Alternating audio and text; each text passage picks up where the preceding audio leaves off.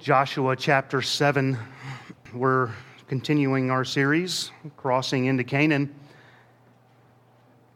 Remember last week we considered the accursed thing. Joshua executed God's plan as directed. The walls of Jericho came down. There was a great victory that day for Israel. Jericho was symbolic of the first fruits, and Joshua had said everything in the city either is going to have to be killed, as was commanded already in Deuteronomy, or as far as the spoils go, they would have to be given to the treasury of the house of the Lord. Nobody was to profit off of the taking of Jericho, everything to be dedicated to God. And so everything was considered a curse in that it was devoted for destruction. They were not to take of it. And if anybody took anything from the city, they would also be accursed and actually bring a curse upon the whole nation of Israel. Achan just couldn't help himself.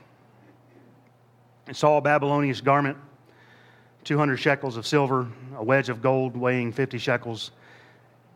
And, and we didn't get into it, but that's how it works. You see something with your eyes, you begin to covet it, and then you take it into your heart and you hide it. And so um, he just couldn't help himself. He, he got that. But one man's sin brought Israel down. That's all it took. And I won't repreach all of that message last week, but it was a very sobering thought. If you did not listen to it, please go online and do so. But we were talking about how quickly a church can lose its momentum, how quickly a church can lose its momentum when sin enters the camp and it's hidden. So for tonight, let's begin reading Joshua chapter 7, verses 1 through 5. But the children of Israel committed a trespass in the accursed thing, for Achan, the son of Carmi, the son of Zabdi, the son of Zerah, the tribe of the tribe of Judah, took of the accursed thing, and the anger of the Lord was kindled against the children of Israel. And Joshua sent men from Jericho to Ai, which is beside Bethaven, on the east side of Bethel, and spake unto them, saying, Go up and view the country. And the men went up and viewed Ai. And they returned to Joshua and said unto him, Let not all the people go up, but let about two or three thousand men go up and smite Ai, and make not all the people to labor, uh, make not all the people to labor thither, for they are but few. So therefore went up thither of the people about three thousand men, and they fled before the men of Ai. The men of Ai smote of them about thirty and six, for they chased them from before the gate even unto Shebarim, and smote them in the going down, whereof the hearts of the people melted and became as water. So Israel has just come off a great victory before this. They caused the inhabitants of the land to fear because the mighty city of Jericho was taken and God kept his word. Things are going well for Joshua. No doubt morale is high in the camp. Joshua readies Israel for their next battle. The people are buying into the vision that God had for Joshua. They can now sense that they are, in fact, going to inherit the land, that things are coming together just as God uh, had said and really just as they had hoped. They know God is on their side. They can take the land. They can sense that great days lie in store for them down the road, really during, but especially after the wars of Canaan. And it's wonderful when a church is in that position. It's a joy to be of a, part of a church when things are happening. It's, uh, it's miserable to be in a dry church. I hate dead church. I hate it. I want nothing to do with it. I want to run from it. I want to be a part of something where great victories are being won by God through His people where God's word is being honored and followed, where things are going well for the pastor, where morale is high, and where we're always ready for the next battle. I think we can relate to this somewhat. God has done great things for us. God is doing great things for us. Psalm 126, 3 says, The Lord hath done great things for us, whereof we are glad. I believe we are honoring God's word. I believe we are following God's word to the best of our understanding. And I'm not suggesting that we're perfect or don't have room for improvement, but I believe we love God's word in here tonight. And I can't speak for you, but I know things have been going well for me. I'm having the time of my life. I think, for the most part, morale around here is high. it's always dangerous for, to assume things. And, and while we don't go looking for battles, I believe we are unified enough tonight to go fight the next battle that comes our way. Uh, I just want to tell you tonight, I'm glad to be a part of this church.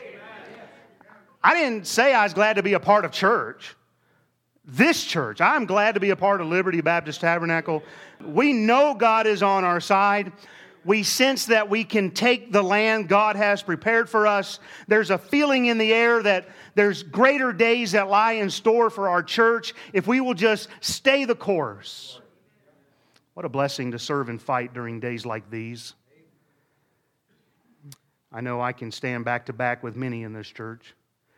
And in fact, I'm honored to serve in this church.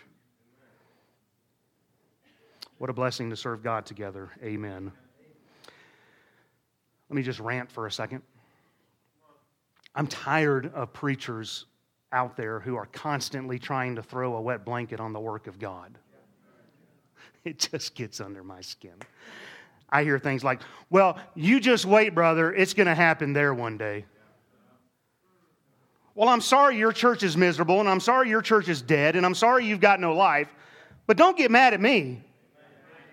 I'm happy serving the Lord. I'm happy to be at Liberty Baptist Tabernacle. I'm happy for what God is doing, and I don't need some other preacher coming up and saying, Here, take this wet blanket and you just sit there and don't get up. Why do all churches have to split? Where's that at in the Bible? Amen. I'd be depressed about it too. I don't see anywhere where we're required to get into the doldrums when it comes to serving the Lord and being part of a church, and, and where we have to get to the place where coming into the doors of the church is a curse and it's not a blessing, and we just assume stay home and we want nothing to do with it. I don't see where God ever says that. I don't see where Christ ever encouraged his church to uh, just hang in there because eventually you're going to mess it up. Come on now. Why can't a church remain unified? Why can't it happen? Why can't a church remain in one accord? Why can't a church see God do great and mighty things? Why can't a church take some ground from Satan and claim it for Jesus Christ? I believe a church can still see revival in the 21st century. Oh, but you don't understand, preacher. The days are going to wax worse and worse, and it's just going to get miserable. And, oh, and we just need to hold in there and hold the fort because we know He's coming. You know what Jesus said? He said, Occupy till I come. You know what that means? That word occupy doesn't mean that you just kind of sit there and, and hold the fort. Occupy means it's your occupation, that you are working at this thing. And, and listen, I, I'm glad. I don't care if the days get dark, it means the light shines brighter. And I'm just excited for the opportunity we have. It's an exciting day to live in. Is it getting bad out there? Yeah, but it's been way worse. We just get an Americanized view of what's good and what's bad, and, and, uh, but nobody sears lopping our head off. Now, we've seen difficult battles, but I'm not going to stop and have a pity party about it. And, uh, and it's funny because all the preachers out there say, it's going to happen to you. It is happening. Listen, God's going to make this thing go forward as long as we just keep our focus on Him. And I'm not really worried about all that. It doesn't mean we have to get divided over it. People get divided. And one thing I've always liked about this church, going all the way back to 2001, somebody can get mad and leave, and they're just the only one that gets mad and leaves right? Because everybody else is like, hey, I'm, I'm in this thing. And so it's not like back home where this is the Brooks side of the family and this is the other Brooks side of the family. And when one gets mad, this whole side of the church leaves and starts the Second Baptist Church and um, all that kind of stuff. And I've been in places where there was a Third Baptist Church. Anyway, I really do all I can to get people to stay in, and I think you do too. But we can't make anybody obey God. But we can stay unified.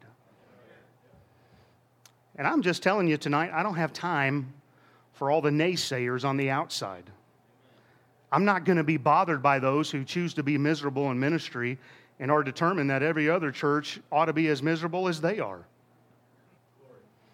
I'm pressing on the upward way. New heights I'm gaining every day. oh, man. Still praying as I onward bound, Lord, plant my feet on higher ground don't get distracted by the naysayers. Don't get distracted by those who want to tell you it's, you know, you just hang in there because it's going to get terrible. That doesn't have to happen. It doesn't have to happen. Yeah, we're going to have some bump in, bumps in the road. I get that. We're human. We got a sin nature, and, and I'm going to say something stupid that's going to rub somebody the wrong way. And I, but listen, we don't have to get all sideways about it. And I, you know, I've learned this: haters got to hate. That's what they do. Amen. I need one of those posters that they see me rolling, they hating.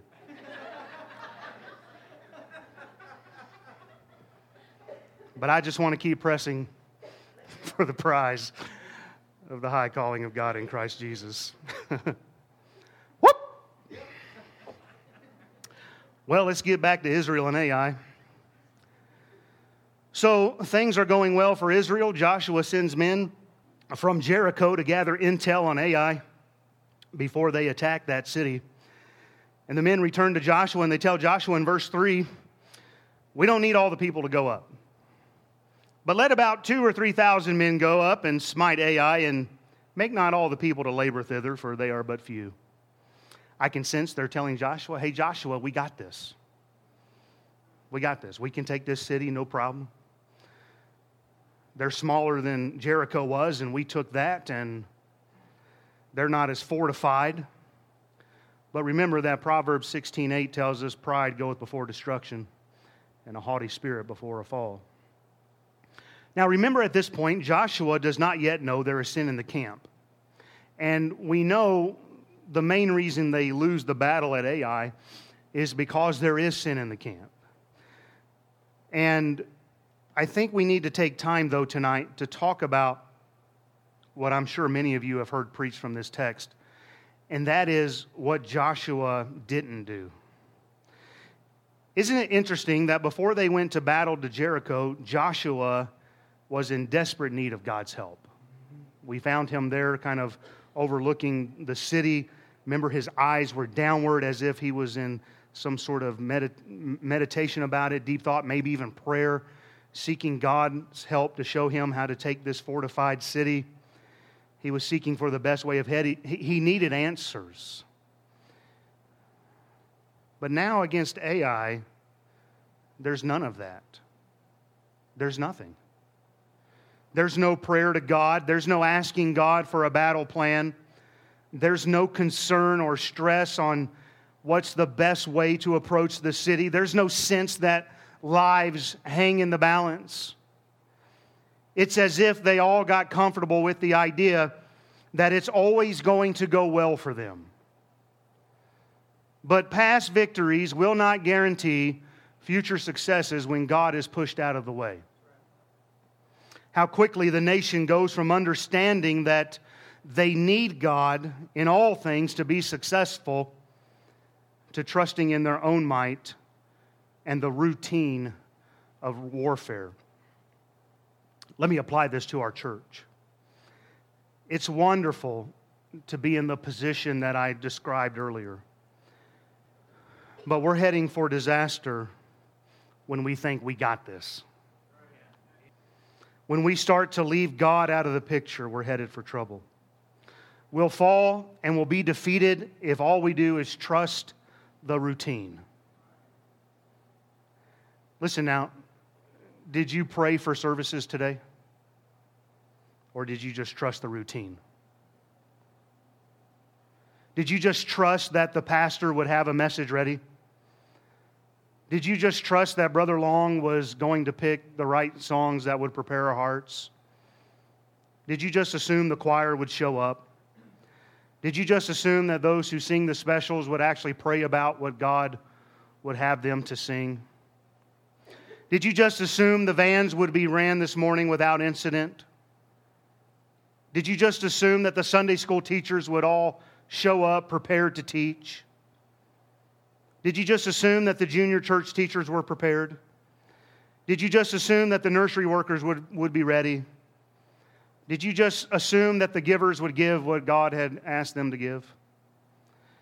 And here's the main thing Did you just assume that God would show up? Did you just assume that God's Spirit would move in the hearts of the people? Do you just come in here and assume that the lost will be saved, that the backslidden will be reclaimed, and that the servant will be strengthened? And if we aren't careful, we can just settle in to our routine of church because this is what we do. We know how to do it. And we can do so without ever consulting God first. And we just kind of take it for granted that the seats are going to be filled, the songs will be sung, the offering plate will be passed around, and that something will be put in it, and that the preacher will preach. After all, it worked last week. Do you just assume people will show up at the press? Do you just assume Brother Foley will show up to operate the press? Do you just assume Brother Petracco will go out on the road to raise funds? Do you just assume that Brother Hollingsworth will preach at the jail and the nursing home? Do you just assume that Brother Brock will show up and lead the academy? Do you just assume that the teachers will be there? After all, it worked last week. I'm asking you tonight are you guilty of just trusting the routine? The routine of church and ministry. Well, we won a victory last week. Why should we expect any different this week? And a week goes by, and a week turns into two, and weeks turn into a month, and months turn into a year. A whole year goes by. Next thing you know, it's been years. Is everybody with me? And little by little, the glory is departing, and Ichabod is being written above the church.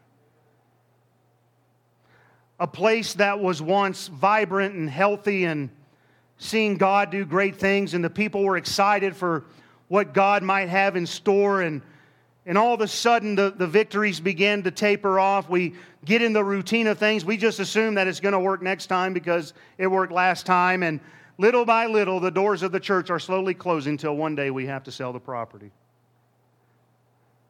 All because we fell into a routine. Are you praying for this church? I mean, do you even get concerned about it Saturday night?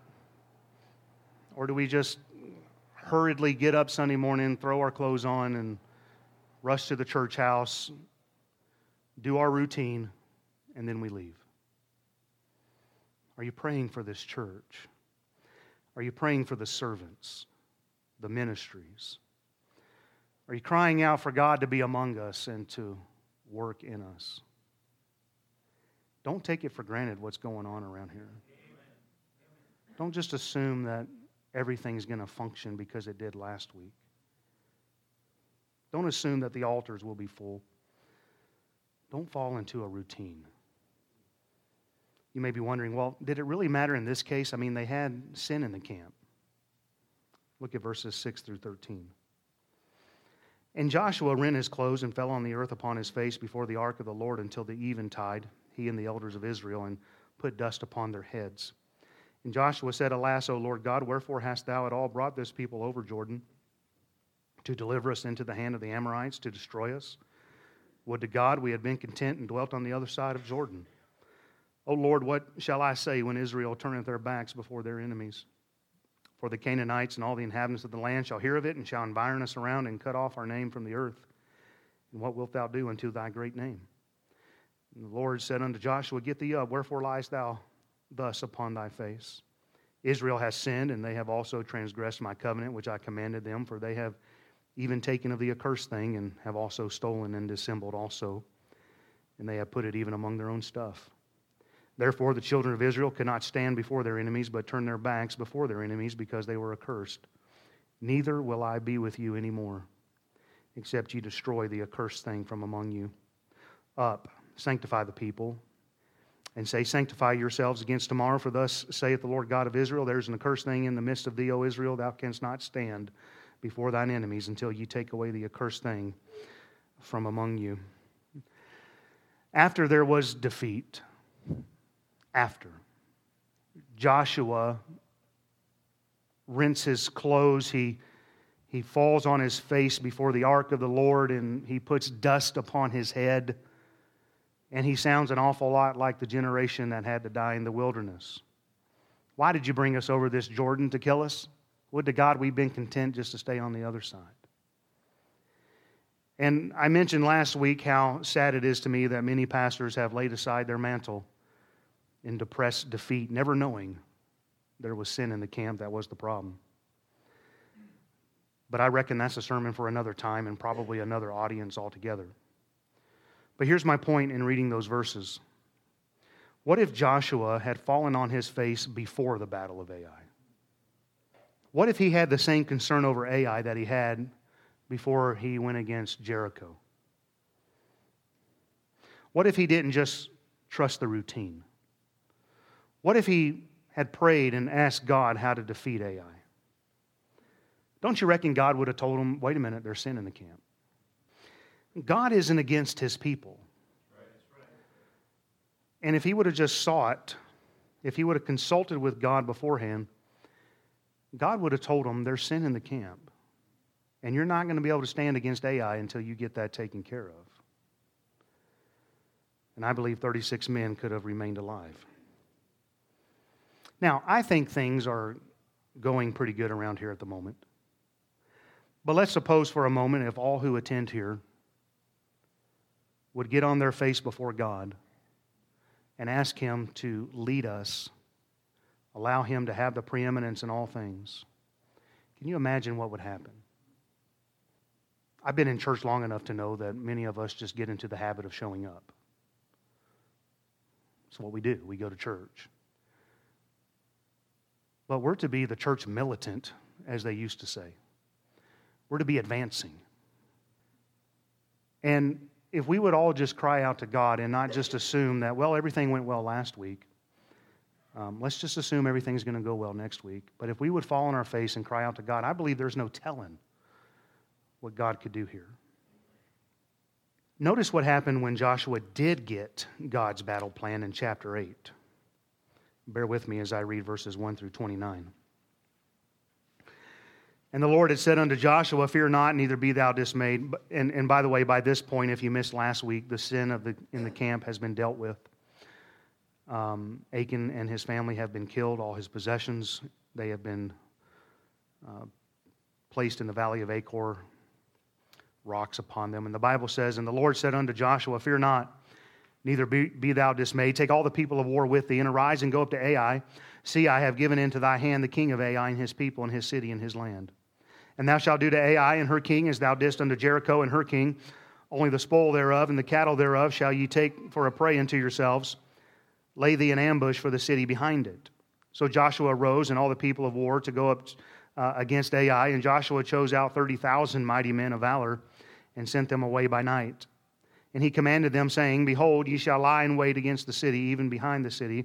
Go not very far from the city, but be all ready. And I and all the people that are with me will approach unto the city, and it shall come to pass when they come out against us, as at the first, that we will flee before them. For they will come out after us till we have drawn them from the city, for they will say, They flee before us as at the first, therefore we will flee before them. Then ye shall rise up from the ambush and seize upon the city, for the Lord your God will deliver it into your hand.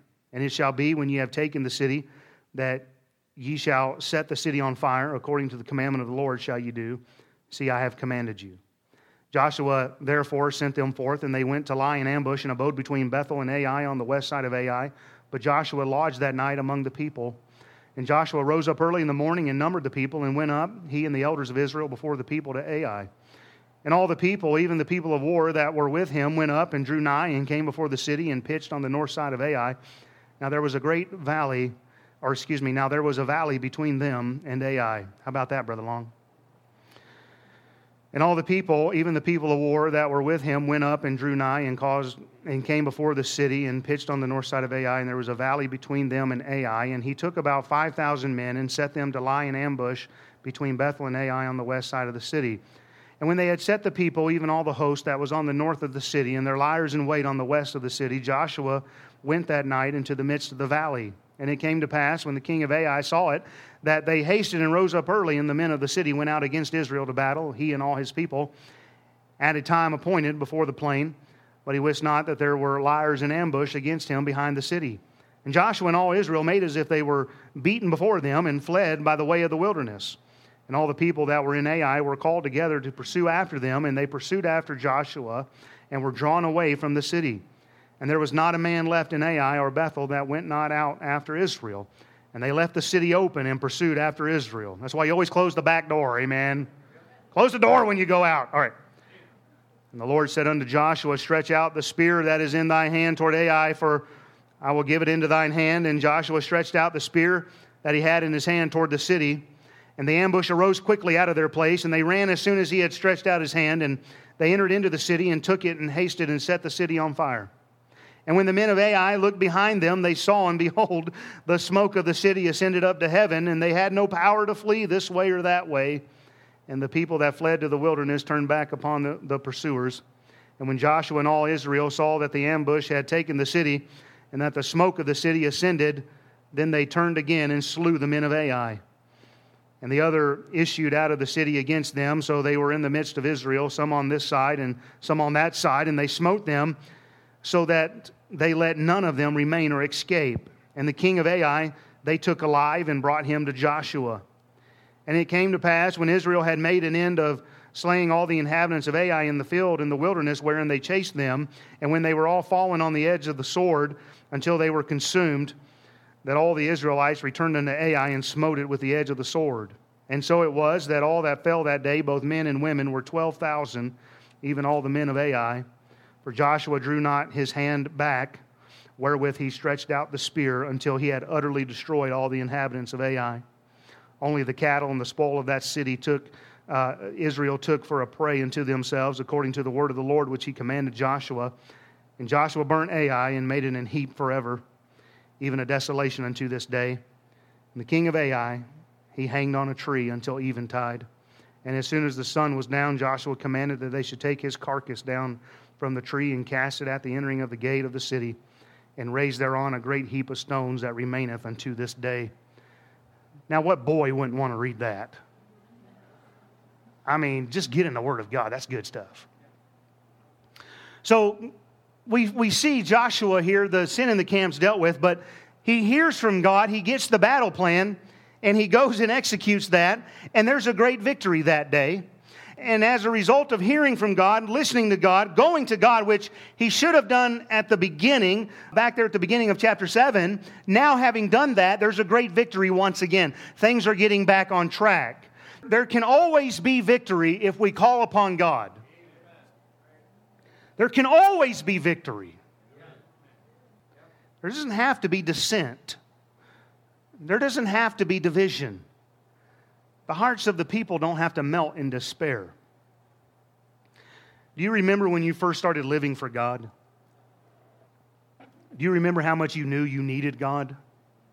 For you preachers in here, remember the very first time you ever preached? And man, you wanted God's help. You were nervous you really wanted things to go well and God to be honored. And so you took the time, you cried out to God, you prayed.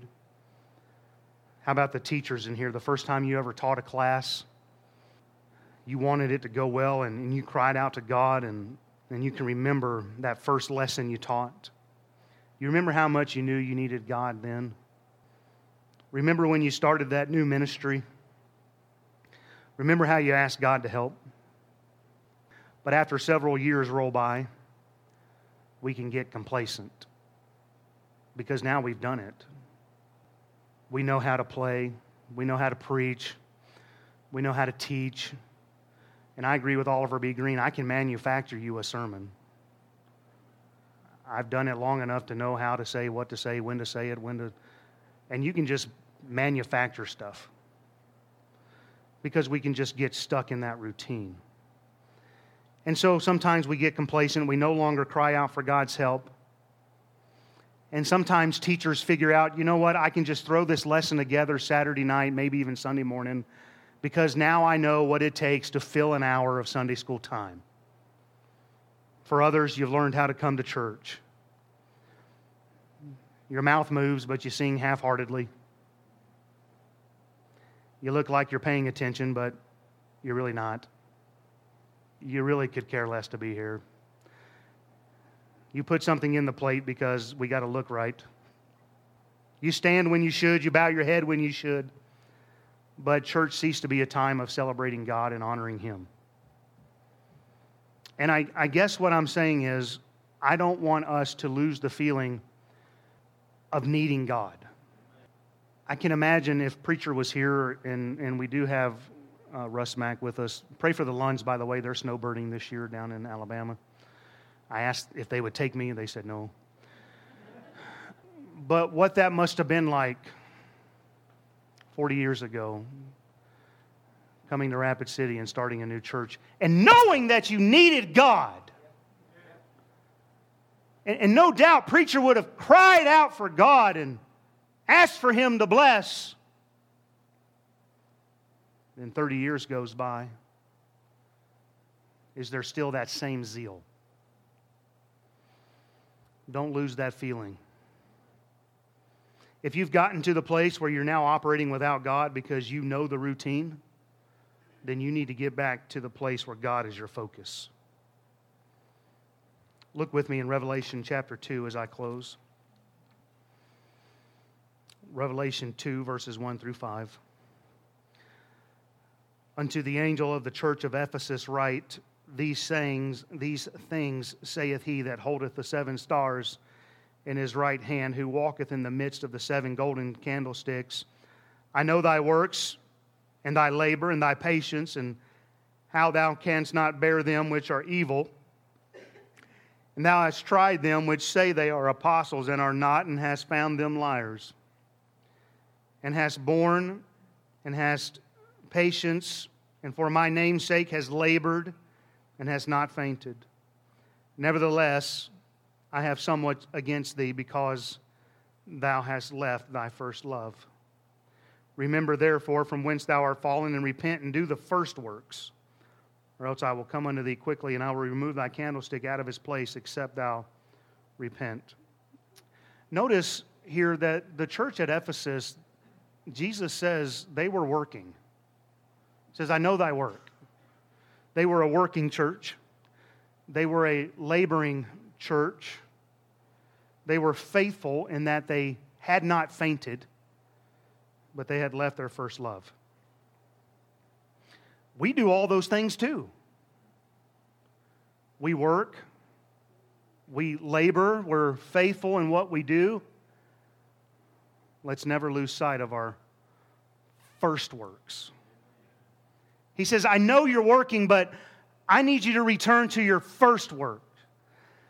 And that first work was such a precious time because we were so ignorant in the things of God and, and we didn't know what we were doing and, and we just had to trust God. We had to cry out to Him because we didn't know any better. Totally dependent upon Him. Have you left your first love? We need to repent if needed. Return to the first love when love was young. There's something precious, precious about those days. I'll save that for another time. Return to your first love tonight. Don't take for granted that what happened last week's going to happen the next week, the next week, the next week, the next week. But we need a fresh anointing of God. We need fresh oil. We need fresh manna. We need to cry out to God. We need to get on our face before God before every service. And we need to ask for God to do a work in our midst. Join me in prayer.